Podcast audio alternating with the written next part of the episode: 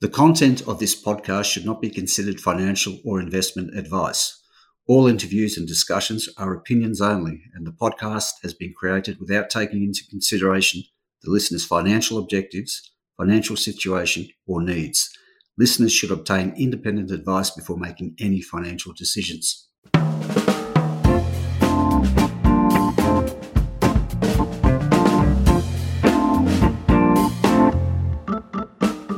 G'day, this is Barry Fitzgerald, Garimpeiro columnist for Stockhead. Welcome to another edition of the Explorers Podcast.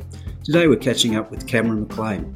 Cameron is MD of Great Northern Mining, which trades under the code GNM or Golf November Mike. Its last sale price was 2.2 cents for a market cap of about 20 million. Great Northern used to go by another name, but we don't need to worry about that.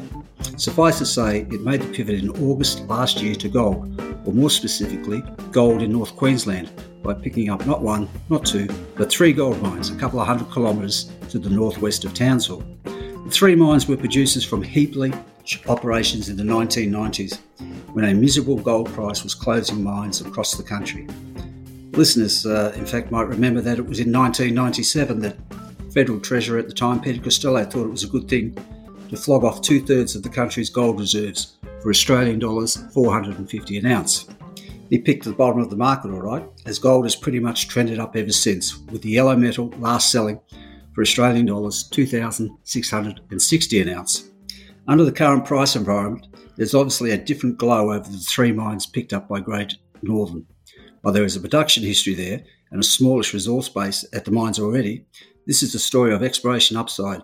As, apart from anything else, the previous mining was just shallow stuff with limited drilling beyond depths of 30 metres or so. So we've got lots to talk about. So with that, I'm going to say good day to Cameron and thank him for his time today. Hi, Cameron. Hi, Barry. Thanks very much for having me. Right. Cameron, uh, lots to talk about, as I mentioned. Maybe we could start out, first of all, by just getting a snapshot of uh, your background. Yeah. Okay. So I'm my background is commercial from an um, accounting background. First, my first job was uh, at Western Mining, uh, South Bank Towers in Melbourne, um, right. and I've been involved ever since uh, at in a commercial capacity uh, in the mining sector. Um, made the move to Perth around about 11 years ago. Um, yeah, been involved with with ASX listed companies uh, ever since then. Right. Okay. Love a dollar for every time we speak to someone who's ex WMC. Great, uh, great training ground that it was. It was. Right. Now I mentioned the three mines: uh, Golden Cup, Big Rush, and Camel Creek. Uh, the two, there's two of them uh, which are relatively close together: uh, Camel Creek and Golden Cup, and then we've got Big Rush, which lies about 100 kilometres to the southwest. Now I know you've been drilling. Do you want us to run through where you've been drilling and uh, what we've been seeing today? Yeah, so um, we followed up drilling at Big Rush and Golden Cup from late last year, um, and we completed uh, drilling at Camel Creek, which we had pretty say was our maiden uh, drilling program, and we did about two and a half thousand meters.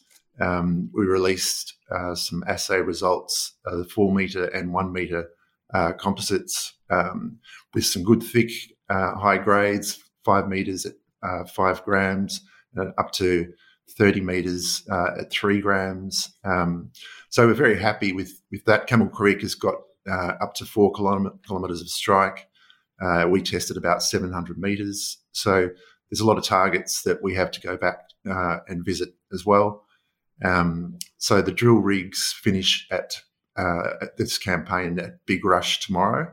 So mm. as we speak today, they are putting 20 holes in the heap leach pad at Big Rush, uh, where there's about a million uh, tons of remnant material, um, which we think will be a bit of a free kick for the company uh, once we get it processed. Right. Uh, I think the, uh, collectively the the three mines produced more than 150,000 ounces at close to two grams a ton uh, back finishing up in the 90s. Um, and all essential uh, heap leach operations. Is that uh, is that the pathway the company intends going down, or is there a, a deeper hard rock uh, sort of uh, picture emerging? Yeah, so we, will know a bit more about that after this drill program, um, but that that's an option. Um, there is some uh, similarities, associations with the the geology or the signature at Fosterville uh, that we're seeing here. So it's a bit unknown how what, what, what will happen at depth, but I guess we've had a bit of a head start in that you know they had produced over 150,000 ounces at good grades. So knowing that we are drilling under um, proven uh, gold is always a always a good thing. Well, you mentioned the one of the magic names in the Australian gold scene now, Fosterville, there in Victoria, which did start out as uh, uh, well goes back to the 1800s, of course, but in its recent incarnation was started out as a heap leach operation in its early years, and uh, was drilling at depth that eventually uncovered the, the Swan Zone. So there's good geological reason to think that a similar, not that you'll necessarily find another Fosterville, but that there's unknown gold potential at depth at this stage? That's that's right. I mean, it, it produced over it was actually over 160,000 ounces, um, and only uh, went as deep, only mined as deep as uh, 30 meters. When they got to the base of oxidation, they pretty much stopped because the gold price um, made it uneconomic to go any further. Um, and so, yeah, if you know if we can if we can keep testing, and you know, there's gold at depth. Um, we found at Camel Creek there was gold in every every hole. All 18 holes um, hit gold, um, and so that's always a, a, a positive, mm. and creates uh, a good. Uh, you know, we could go back and do 5,000 meters quite easily um, with the number of targets that we've got. Mm. Uh, how's the company's uh, funding looking uh, for the program? So we're funded uh, for you know minimum of twelve months. Um, we've done uh, three capital raises, um, each at a premium to the last. So it's been um, quite a good uh, twelve months for us. Um, and I think as we've we've done a lot of there's been a lot of corporate activity since we sort of rebranded, um, brought in experienced executives, um, and you know tightened up the share registry. Um, so we're, we're funded. We recently paid um, out all 100 percent of the consideration to the vendor um, for the three gold mines. So we own them 100 percent without any royalties attached. Um, and because we did that early, we got a 50 percent discount. So um, we replaced that um, with our most recent raise, and so we're funded to do more drilling. Right. Uh, you mentioned some uh, key appointments there. Um, mining exploration is pretty much about people and people and people. Uh, just run us through some of the uh, the board changes in particular that have been made. Yeah, well, so one of my roles was at Kagara Zinc um, mm-hmm. back in the day, um, and Kim Robinson was one of the founders um, of KZL, um, uh, which went to I think it was about a one point six billion dollar market cap um, at one stage. Uh, so he's came on come on as chairman. Obviously, very very experienced. Um, and we also added a technical director, which is Simon Coxhell, uh, who people may remember from um, Echo Resources, where he was MD. And obviously, that got bought out um, by uh, Northern Minerals, um, and our shareholders in that did pretty well as well. Mm, I think it was ended up being about a hundred and eighty million dollar takeover. I, think it was, yeah. Mm, okay, so I was just wondering, um, North Queensland, how's that going with COVID? Is that hampering your uh, exploration plans at all? Uh, not really. No, there's, there's, a bit of administration. So you've got to apply for a, a travel pass into Queensland, um, and for specific um, roles, um, and then you've got to apply for a G2G pass and self quarantine um, when you get back to WA. So it's sort of a, a two tiered thing. Um, and so, yeah, you've just basically got to stay inside when you get back to back to WA. But we've made two trips um, since COVID sort of started, mm. um, and whilst um, you know it's a bit bit of a hassle, but you know it could be worse. Right. How do you get there? Is it via Townsville and drive out, or yes? So you mm. fly Perth, Brisbane, Townsville, and then it's about a three and a half hour drive. Um, so it's near Greenvale. Mm-hmm. Um, so it's all bitumen? Uh, no, no. Mm-hmm. So I think the last probably hour and a half is is dirt, but good roads nonetheless. So you can get the B doubles can get in there quite easily. Mm-hmm. And since the mines were closed back in the 1990s, I take it, well, the plant and equipment infrastructure is uh, has is gone. Is yeah, yeah, mm-hmm. and been completely re- rehabilitated. So um, it's been held in a deceased estate for quite some time, um, owned by Sir Mick Curtin, um, mm. and so it was a kind of a twic- tricky acquisition because of that. Um, and but so I we we had our eye on it for a while, um, but needed to sort of structure the deal um, to have an intermediary uh, acquire it that we could buy it off. Right. So it is uh, 100% uh, Great Northern now? It is, yes. That's all done and dusted. And what was the, uh, was there a, an end consideration involved or is it shares, yeah, cash? So, so, cash. So basically, all in all, we paid just under a million dollars for it uh, instead of the original 1.85, I think it was all up. Right. And I think there are some small resources there. Is that the case? Uh, JORC compliant resources there? Yeah. So historically, it's never been in um, a public company, a listed company until now. So there hasn't mm-hmm. been a JORC mm-hmm. requirement. So when we came in uh, and drilled at Big Rush and Camel Creek late last year and early this year, we released um, maiden JORC uh, resources of 30,000 at Golden Cup and 47 at, at Big Rush. Okay. Uh, do you have some figure in mind that uh, what sort of resource base you might need to uh, contemplate a return to production?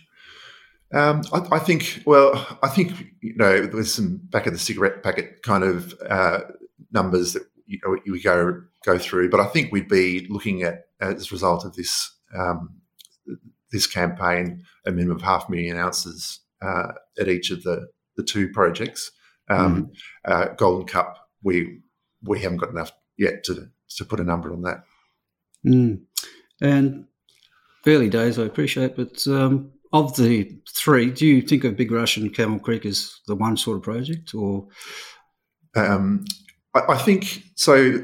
I think Big Rush and Camel Creek could be, um, you know, a, a, company maker on their own in in, mm. in isolation. Um, but uh, I think you know because their proximity, you know, we we will keep running them uh, side by side um, uh, to to bring them into production. You know, hopefully into the in the near future. Mm. And since picking it up, have the, all three been subject to drilling campaigns? Yes, that's right. So two two campaigns at Big Rush now, uh, one campaign at Golden Cup, and one at Camel Creek. Right, and uh, you ran through some of those uh, results earlier. Uh, high grade stuff. Um, we're talking um, uh, quartz vein gold? Yes, that's right. Mm. And is there any theory as to uh, what sort of uh, depth you, sh- you, should be drilling to, or you initially just going to focus on, say, the first 100 metres, first 150 metres to build a resource base? Yeah, so we've drilled this campaign. Um, we've gone below 200 metres um, at Camel Creek and and Big Rush um, just to get an understanding uh, of of the depth, uh, if it's open at depth. Um, but indications are from Camel Creek that that, that, that is, uh, but we won't know until Big Rush uh, assays come out in the next couple of weeks. Right. Uh, interesting stuff, uh, particularly given this is the first time the market will be having a good look at these these mines in the sense because they were locked up in private hands for those. They years. were they were, yeah, and that's why they weren't really well known. Mm. Are there any uh, known, better known mines in that uh, particular region? Well, I guess you've got Mount Carlton, um, and I guess Kidston, although we're going back a bit. Um, mm. Great Southern are up there as well. Uh, so the name we're starting to see a little bit more the profile of uh, Northern Queensland mines to get raised a little bit um, mm. and I think we're helping in that in that regard. Mm-hmm. And your operational base there is that out at uh, Greenvale or is it back in Townsville? So mainly back at Townsville. So our head office is based in Perth, um, but uh, Simon and also um, our, my network as well is quite strong in that in that Townsville region, um, and so we we have people going out of Townsville to site um, and we have obviously Eagle Drilling um, does all our drilling, uh, who are all through North Queensland. Right. And uh, looking to the future, um, I was just wondering if you could give uh, investors a bit of a feel for what they should be looking out for in coming months. Yeah, so we will have um, the four metre results at uh, Big Rush in the next couple of weeks, which will be followed by the one metres. Um, we've got, uh, I'm not sure about the timing of a, a resource upgrade, but um, but that should be later in the year. Uh, whether we can get some follow up drilling into this year, we'll have to see because obviously we'll have a lot of data from this drill program, um, which is the first meaningful kind of met testing that, mm. uh, that we would have. Um, and so we've had a number of discussions on the heap leach material at um, at Big Rush. Well, actually, there's two and a half million tonnes across the three projects. So um, we're, we're in advanced discussions about the processing of that that material. Uh, so there should be something a little bit more concrete that we can that we can announce in the next mm. couple of months, uh, which is exciting because you know if if there's uh, some good grades there, then it gives us a bit of a free kick. Mm. Is there feel at this stage what the grade might be? Not really. This um, at, at, Big Rush we had grab samples of up to seven and nine grams, um, but whether that's consistent throughout, you know, what is ten meters high uh, and one million tons, we'll we'll have to see. Mm. Having said that, though, the, the grade, recovered grade of uh, 1.91 grams a tonne historically was quite high grade for a heap leach. Yeah, yeah, it is. It's and that's what one of the things that attract us to these to these projects. Mm. Um, I, I, take it they essentially uh, the when it was in private hands, they essentially uh, mined the oxide um, I was just wondering, is there any change in the metallurgy uh, or any difficulties expected as you move from fresh rock into primary? Not really. No, I mean um, we've we've had experience in that in that area with with both. So um, and obviously Mount Carlton was refract- refractory, um, mm-hmm. uh, and uh, you know very very viable asset on its own. So yeah, we don't see any any issues there. Mm. Uh, as you appreciate, Cameron, there's uh, there's always a debate in the mining market circles about uh, when you've got a project like this, should you uh, stand back and explore for X number of years to get a full appreciation of just what you've got, or should you be targeting um, uh, getting into production to generate cash flow as early as possible? Where do you stand on that sort of trade off, and how do you view it at this stage? Yeah, I think the the first alternative that you talked about, um, you know, exploring properly um, and making sure we have an understanding as to the the full size of the ore body, rather than being any any huge rush to to get into production. I think um, if all things go well with the um, sale of the gold at the heap leach on the heap leach pads, that that will help to to fund without dilution any further dilution. Mm-hmm. Um, so that gives us time to to be able to do some serious um, meters across the three projects. Right. Okay. So with a what is it, a twenty million dollar market cap, uh, plenty of leverage to the upside there from exploration results. Yeah, and I guess everyone says they're cheap, um, they're undervalued, but you know, I like to think that um, sitting on uh, three gold assets um, of the magnitude, you know, Big Rush has got two and a half kilometres of strike. There's three pits there that have got good grades. Um, we're seeing good signs from um, the drilling that we're currently doing at Big Rush, and obviously Camel Creek. There's you know we've only tested 700 metres. There's another three kilometres um, to go back to. So yeah, we we see a lot of upside. Got, we see exciting times for the company. Um, you know, I feel like uh, it's been a busy year for us. Um, both operationally and commercially. Um, and we've rid get, got rid of all the distractions, if you like, um, and now we can just concentrate on on furthering those assets. Right. Okay. There we go, folks. Uh, interesting story. Um, not your average exploration story, but uh, with a big exploration overlay. Obviously, those mines were probably undercapitalised back in the 90s and gold price didn't help, so the, the full exploration potential wasn't uh, accurate, accurately accessed, and we're going to see that now. So, Cameron, uh, we look forward to uh, coming results and we thank you for your time today. Good luck with it all. Thanks, Barry. Good to talk to you.